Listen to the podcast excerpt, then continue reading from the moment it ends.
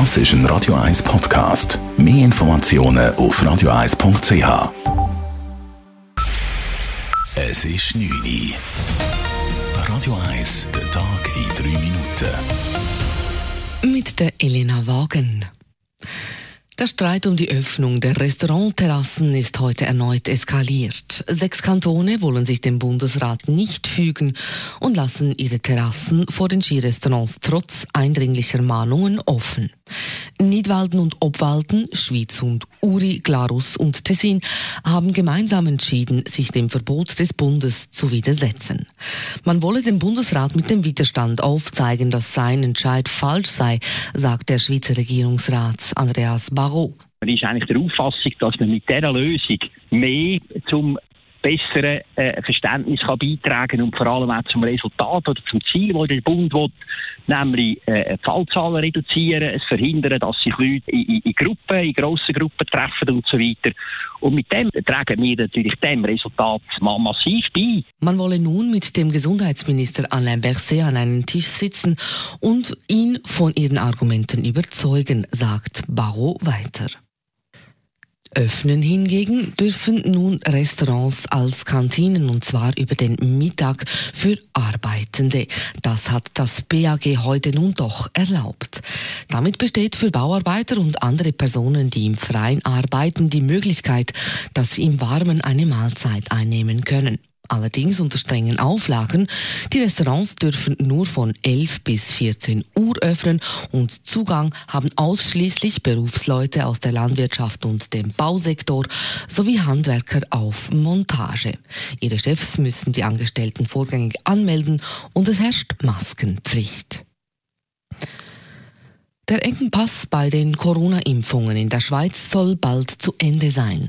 Das stellte Gesundheitsminister Alain Berset heute in Aussicht bei einem Besuch im Kanton Aargau.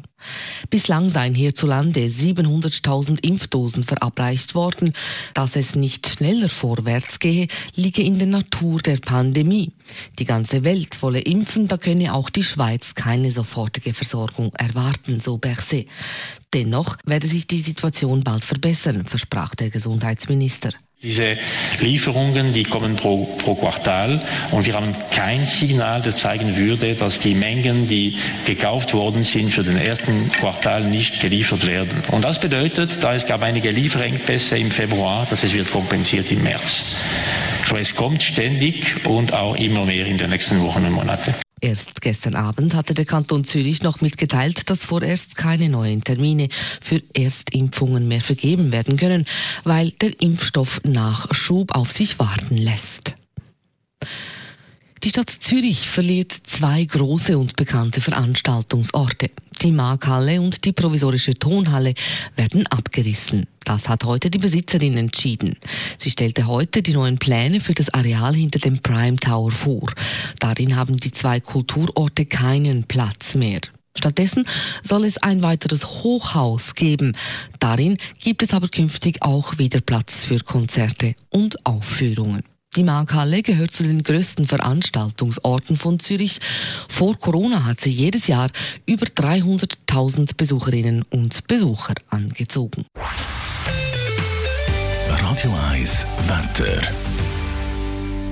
Heute Nacht ist es sternenklar, nur ein paar wenige einzelne Schleierwolken hat am Himmel. Morgen Morgen wachen wir auf bei ein paar wenigen Nebelbank, bevor es dann aufklart. Allerdings tut es am Nachmittag wieder ein bisschen zu und es sind sogar einzelne Regentropfen möglich. Temperaturen am Morgen 0 bis 3 Grad und am Nachmittag dann bis zu 15 Grad. Das war der Tag in 3 Minuten.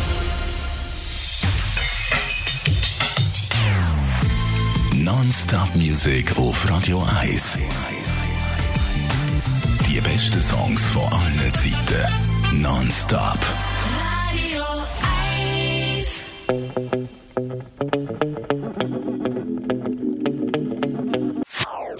Das ist ein Radio 1 Podcast. Mehr Informationen auf radio1.ch.